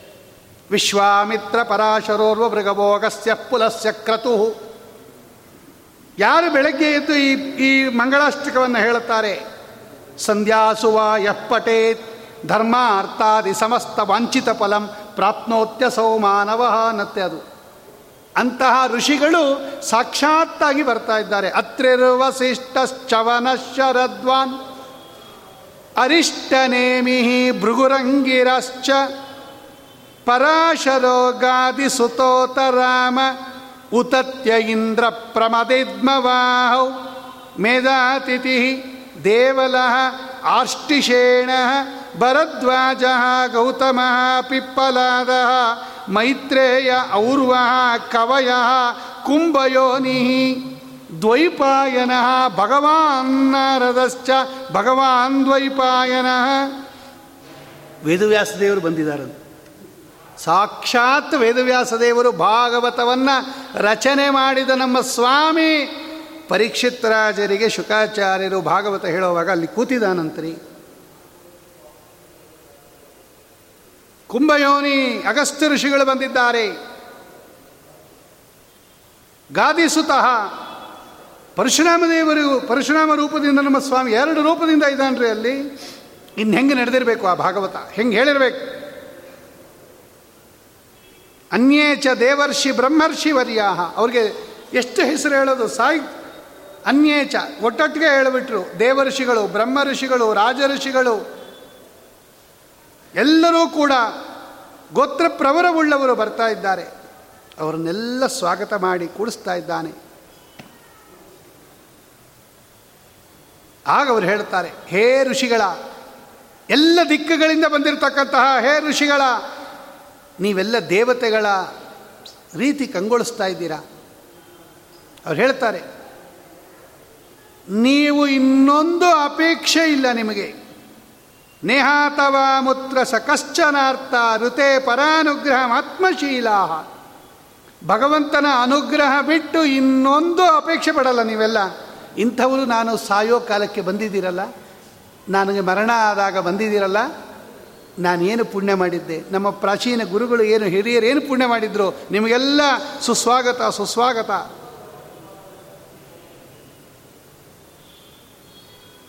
ನಿಮ್ಮಂತಹ ಸಜ್ಜನರ ಸಹವಾಸ ಜನ್ಮ ಜನ್ಮದಲ್ಲಿ ದೊರೀಲಿ ಅಂತಾರೆ ಅವರು ಪರೀಕ್ಷಿತ್ ರಾಜರು. ಪುನಶ್ಚ ಭೂಯಾದ್ಭವತಾಂ ಭವತತ್ಯನಂತೆ ರತಿ ಪ್ರಸಂಗಶ್ಚ ತದಾಶ್ರಯೇಶು ಮಹತ್ಸು ಯಾಂ ಯಾಮ್ ಉಪಯಾಮಿ ಸೃಷ್ಟಿ ಮೈತ್ರಸ್ತು ಸರ್ವತ್ರ ನಮೋ ದ್ವಿಜೇಭ್ಯ. ನಿಮ್ಮಂತಹ ಜ್ಞಾನಿಗಳ, ನಿಮ್ಮಂತಹ ಭಕ್ತರ, ಯಾಕೆ? ಅನಂತ ಕಲ್ಯಾಣ ಗುಣಪರಿಪೂರ್ಣರಾಗಿರ್ತಕ್ಕಂಥ ಭಗವಂತನನ್ನು ಆಶ್ರಯಿಸಿ ಅವನ ಅನುಗ್ರಹಕ್ಕೆ ಪಾತ್ರರಾದವರು ನೀವೆಲ್ಲ ನಿಮ್ಮಂತಹ ಅವರ ಸಹವಾಸ ಜನ್ಮ ಜನ್ಮದಲ್ಲಿ ಪುನಶ್ಚ ಭೂಯಾತ್. ಮೇಲಿಂದ ಮೇಲೆ ಮೇಲಿಂದ ಮೇಲೆ ನನಗೆ ಸಿಗಲಿ. ನಿಮಗೆಲ್ಲ ನಾನು ನಮಸ್ಕಾರ ಮಾಡ್ತೀನಿ ಅಂತಾನೆ. ಇಷ್ಟು ಶ್ಲೋಕಗಳನ್ನು ಸಂಗ್ರಹ ಮಾಡಿದ್ದಾರೆ ವಿಷ್ಣು ತೀರ್ಥರು ಈ ರಾಜವಿರಾಗ ಪ್ರಕರಣದಲ್ಲಿ. ಈಗ ಈ ಪ್ರಕರಣಕ್ಕೆ ನಾಮಕರಣ ಮಾಡಿರೋದನ್ನು ನೋಡೋಣ. ಏನು ಹೆಸರಿಟ್ಟಿದ್ದಾರೆ ಇದಕ್ಕೆ ವಿಷ್ಣು ತೀರ್ಥರು? ರಾಜ ವಿರಾಗ ಪ್ರಕರಣ. ಸಾಮಾನ್ಯವಾಗಿ ಆ ಹೆಸರನ್ನು ನೋಡಿದಾಗ ಈ ಪ್ರಕರಣದಲ್ಲಿ ಏನು ವರ್ಣನೆ ಮಾಡಿದ್ದಾರೆ? ಯಾವ ಶ್ಲೋಕಗಳನ್ನು ಆರಿಸ್ಕೊಂಡಿದ್ದಾರೆ? ಇದೆಲ್ಲ ಭಾಗವತದ್ದೇ ಶ್ಲೋಕಗಳು. ಒಂದು ವಿಷ್ಣು ತೀರ್ಥರು ಬರೆದಿರೋ ಶ್ಲೋಕ ಅಲ್ಲ. ಭಾಗವತ ಶ್ಲೋಕವನ್ನು ಆರಿಸಿಕೊಂಡು ಅದನ್ನು ಕ್ರಮವಾಗಿ ಜೋಡಿಸಿ ತಾವು ಅದಕ್ಕೆ ವ್ಯಾಖ್ಯಾನ ಬರೆದಿದ್ದಾರೆ ಅಷ್ಟೇ. ಭಾಗವತಕ್ಕೆ ವ್ಯಾಖ್ಯಾನ ಇದು. ಒಂದು ಕ್ರಮದಲ್ಲಿ ಜೋಡಿಸ್ಕೊಂಡಿದ್ದಾರೆ. ಬೇರೆಯವರೆಲ್ಲ ಭಾಗವತ ಹೆಂಗಿತ್ತೋ ಹಾಗೆ ಬರೆದುಬಿಟ್ಟಿದ್ದಾರೆ ಇವರು ಜೋಡಿಸ್ಕೊಂಡಿದ್ದಾರೆ ಅಷ್ಟೆ. ತಮ್ಗೆ ಹೆಂಗೆ ಬೇಕೋ ಹಾಗೆ ಹೆಣದಿದ್ದಾರೆ. ಇದಕ್ಕೆ ಒಂದು ಹೆಸರು ಕೊಟ್ಟರು ರಾಜ ವಿರಾಗ ಪ್ರಕರಣ. ರಾಜ ಅಂದರೆ ಪರೀಕ್ಷಿತ್ ರಾಜ. ಅವನಿಗೆ ಬಂದಿರತಕ್ಕಂಥ ವೈರಾಗ್ಯ. ಅದಕ್ಕೆ ಕಾರಣ ಈ ಇಷ್ಟು ಕಥೆಯನ್ನು ವರ್ಣನೆ ಮಾಡಿದ್ದಾರೆ. ಯಥಾವತ್ ಕಾಲ ಪರ್ಯಂತ ನಾವು ಚಿಂತನೆ ಮಾಡಿದ್ದೇವೆ. ಇದು ಮೇಲೆ ತೋರ್ತಕ್ಕಂತಹ ಸಾಮಾನ್ಯ ಅರ್ಥ. ಇಲ್ಲಿ ಪ್ರಯೋಗ ಮಾಡಿರೋದು ಅವರು ರಾಜ ವಿರಾಗ. ಈ ಎರಡು ಶಬ್ದಕ್ಕೆ ತನ್ನದೇ ಆಗಿರ್ತಕ್ಕಂಥ ಒಂದು ವಿಶೇಷ ಮಹತ್ವ ಇದೆ. ಮೊದಲು ರಾಜ ಶಬ್ದ ನೋಡೋಣ. ಸಾಮಾನ್ಯವಾಗಿ ರಾಜ ಅಂದರೆ ನಾವು ಆ ದೇಶದ ದೊರೆ. ಕಿಂಗ್ ಅನ್ನೋ ಅರ್ಥದಲ್ಲೇ ನಮ್ಮ ತಲೆ ಓಡತ್ತು. ಆದರೆ ಶಾಸ್ತ್ರದಲ್ಲಿ ರಾಜ ಶಬ್ದಕ್ಕೆ ಶ್ರೇಷ್ಠ ಅಂತ ಇನ್ನೊಂದು ಅರ್ಥ ಇದೆ. ನೋಡ್ರಿ. ಉತ್ತಮವಾಗಿರ್ತಕ್ಕಂತಹ, ಶ್ರೇಷ್ಠವಾಗಿರ್ತಕ್ಕಂತಹ ರಾಜಬೀದಿ ಉತ್ಸವ ಅಂತ ಕರೀತಾರೆ. ಈಗ ಆರಾಧನೆಗಳಲ್ಲಿ ಉತ್ಸವ ಹಾಕುವಾಗ ಏನಂತ ಹಾಕಿರ್ತಾರೆ? ರಾಜಬೀದಿ ಉತ್ಸವ. ಆ ಆ ರಾಜಬೀದಿ ಉತ್ಸವ ಅನ್ನೋ ಕಡೆ ಆ ರಾಜ ಶಬ್ದ ತೆಗೆದುಬಿಡಿ, ಬೀದಿ ಉತ್ಸವ ಅಂತ ಹಾಕ್ಕೊಡ್ರಿ. ಎಷ್ಟು ನಗೋ ಪಾಟ್ಲಾಗ್ಬಿಡುತ್ತೆ. ಬೀದಿ ಉತ್ಸವ, ಈ ರಾಜ ಶಬ್ದ ತೆಗೆದುಬಿಡ್ರಿ. ರಾಜಬೀದಿ ಉತ್ಸವ ಅನ್ನೋ ಕಡೆ ರಾಜ ಶಬ್ದ ತೆಗೆದುಬಿಟ್ರೆ ಬೀದಿ ಉತ್ಸವ. ಥೂ ಥೂ ಥೂ ಥೂ ಥೂ. ನೋಡ್ರಿ, ಅದು ಅವಮಾನಕರ ಶಬ್ದ ಆಗೋಯ್ತು. ರಾಜಮರ್ಯಾದೆ ಅಂತಾರೆ ಅವರು. ರಾಜಮರ್ಯಾದೆ ಅಂದರೆ ಜಾಸ್ತಿ ಮರ್ಯಾದೆ.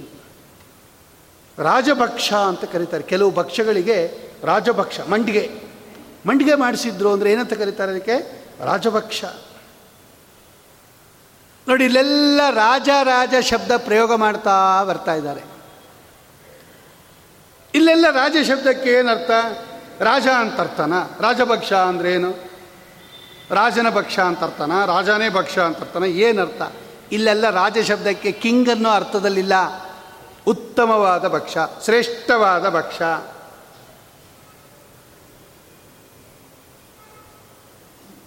ಹಾಗೆ ಇಲ್ಲಿರ್ತಕ್ಕಂತಹ ರಾಜಶಬ್ದಕ್ಕೂ ಕೂಡ ಶ್ರೇಷ್ಠ, ಉನ್ನತ ಮಟ್ಟದ ವಿರಾಗ, ವೈರಾಗ್ಯ. ಹಿಂಗೂ ಬರಬೇಕು.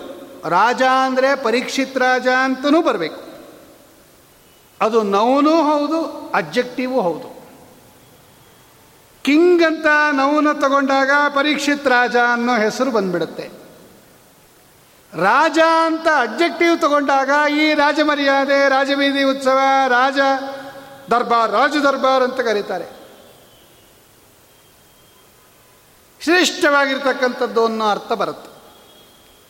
ಅದಕ್ಕೆ ಎರಡೂ ಕಡೆ ಬರಲಿ ಅಂತ ಅವರು ಪರೀಕ್ಷಿತ್ ರಾಜ ವಿರಾಗ ಪ್ರಕರಣ ಅಂತ ಬರಿಬೇಕಾಯಿತು. ತೆಗೆದೇ ಬಿಟ್ರು ರಾಜ ವಿರಾಗ ಪ್ರಕರಣ ಅಂತ ಹಾಕಿದ್ರು. ಯಾಕೆ ಹಿಂಗೆ ಹಾಕಿದ್ರು ಅಂತ ಕೇಳಿದ್ರೆ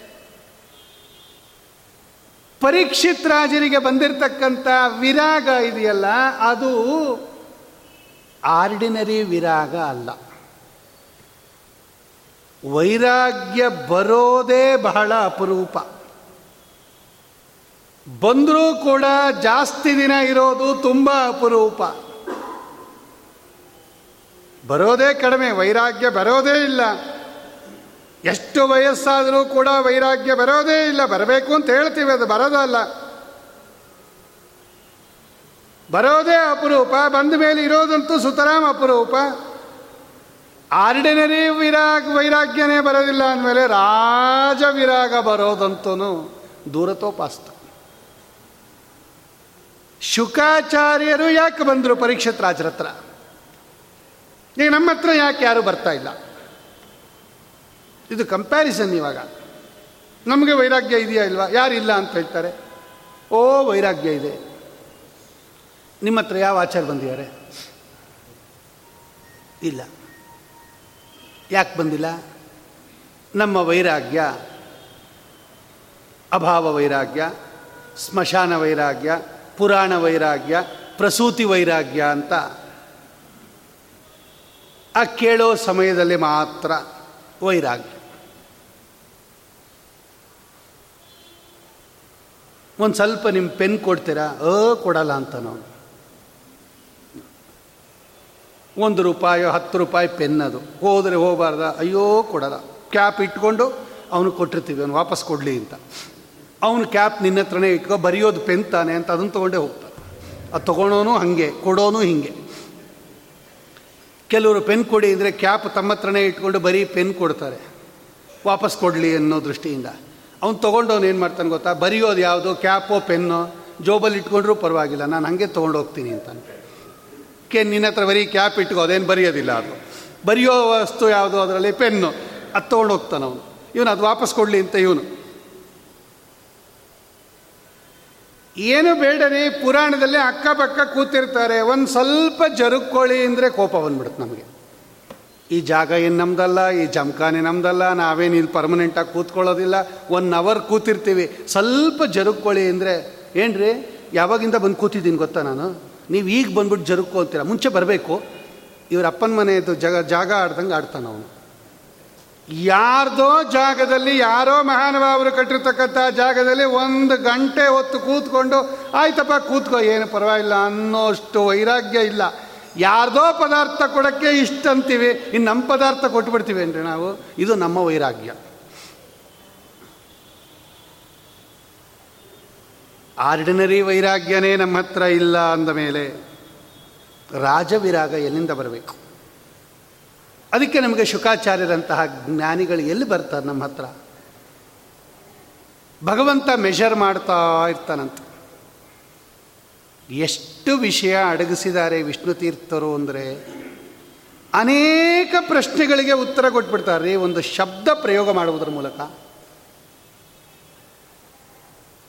ಕೆಲವರಿಗೆಲ್ಲ ಏನಿದೆ ಗೊತ್ತಾ?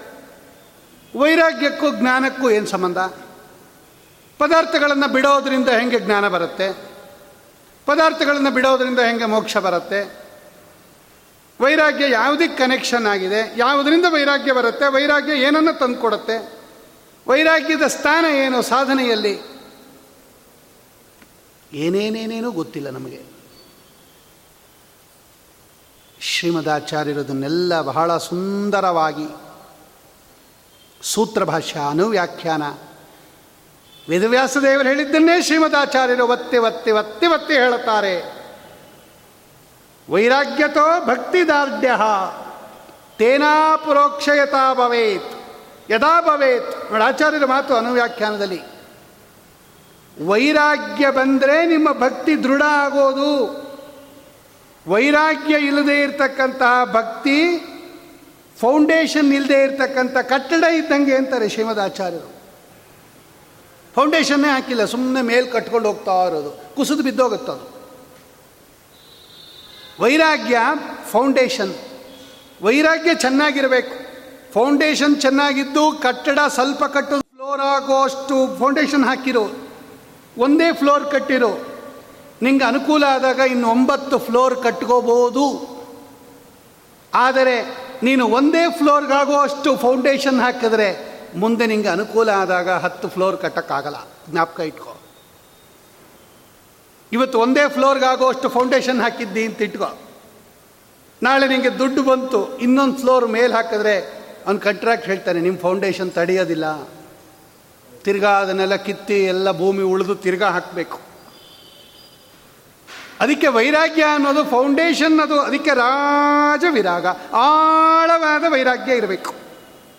ಆಗ ಕ್ರಮೇಣ ನಿಮ್ಮ ಭಕ್ತಿ ಇರತಕ್ಕಂಥ ಕಟ್ಟಡ ಅದರ ಮೇಲೆ ಮೇಲೆ ಮೇಲೆ ಮೇಲೆ ಮೇಲೆ ಹೋಗ್ತಾ ಇರುತ್ತೆ.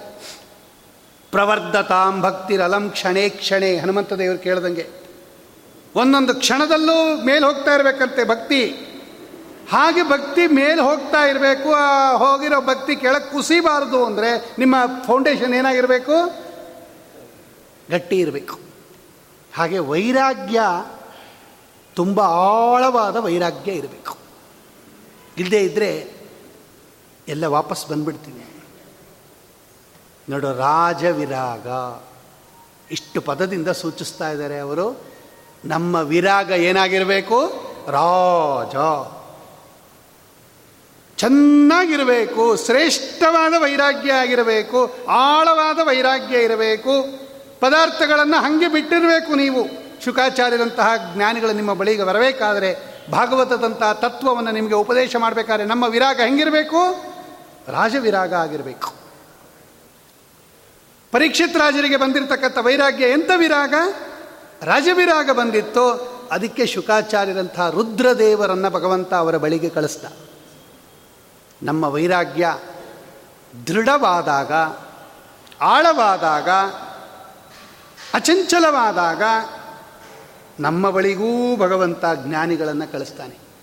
ಶುಕಾಚಾರ್ಯರಂತಹ ದೊಡ್ಡ ದೊಡ್ಡ ಜ್ಞಾನಿಗಳು ನಮ್ಮಂತಹ ಪಾಮರರ ಹತ್ರ ಬರದೇ ಇದ್ದರೂ ಕೂಡ ನಮ್ಮ ಯೋಗ್ಯತಾನುಸಾರವಾಗಿ ನಮ್ಮ ಯೋಗ್ಯ ಗುರುಗಳು, ನಿಯತ ಗುರುಗಳನ್ನು ಭಗವಂತ ನಮ್ಮ ಹತ್ರ ಕಳಿಸ್ತಾನೆ ಅನ್ನೋ ತತ್ವವನ್ನು ರಾಜ ಶಬ್ದದಿಂದ ವಿಷ್ಣು ತೀರ್ಥರು ತೋರಿಸ್ತಾ ಇದ್ದಾರೆ.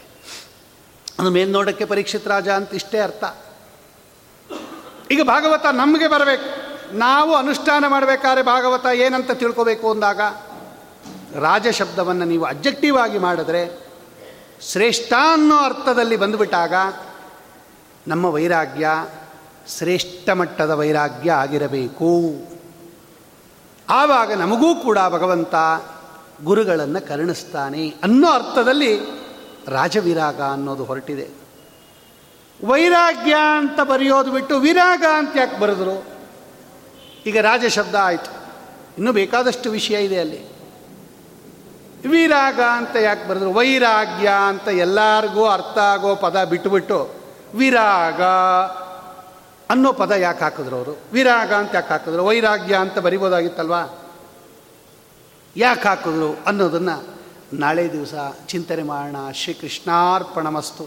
ಕಾಯೇನ ವಾಚ ಮನಸೇಂದ್ರಿಯರ್ವಾ ಬುದ್ಧಾತ್ಮನಾವ ಪ್ರಕೃತಿ ಸ್ವಭಾವ.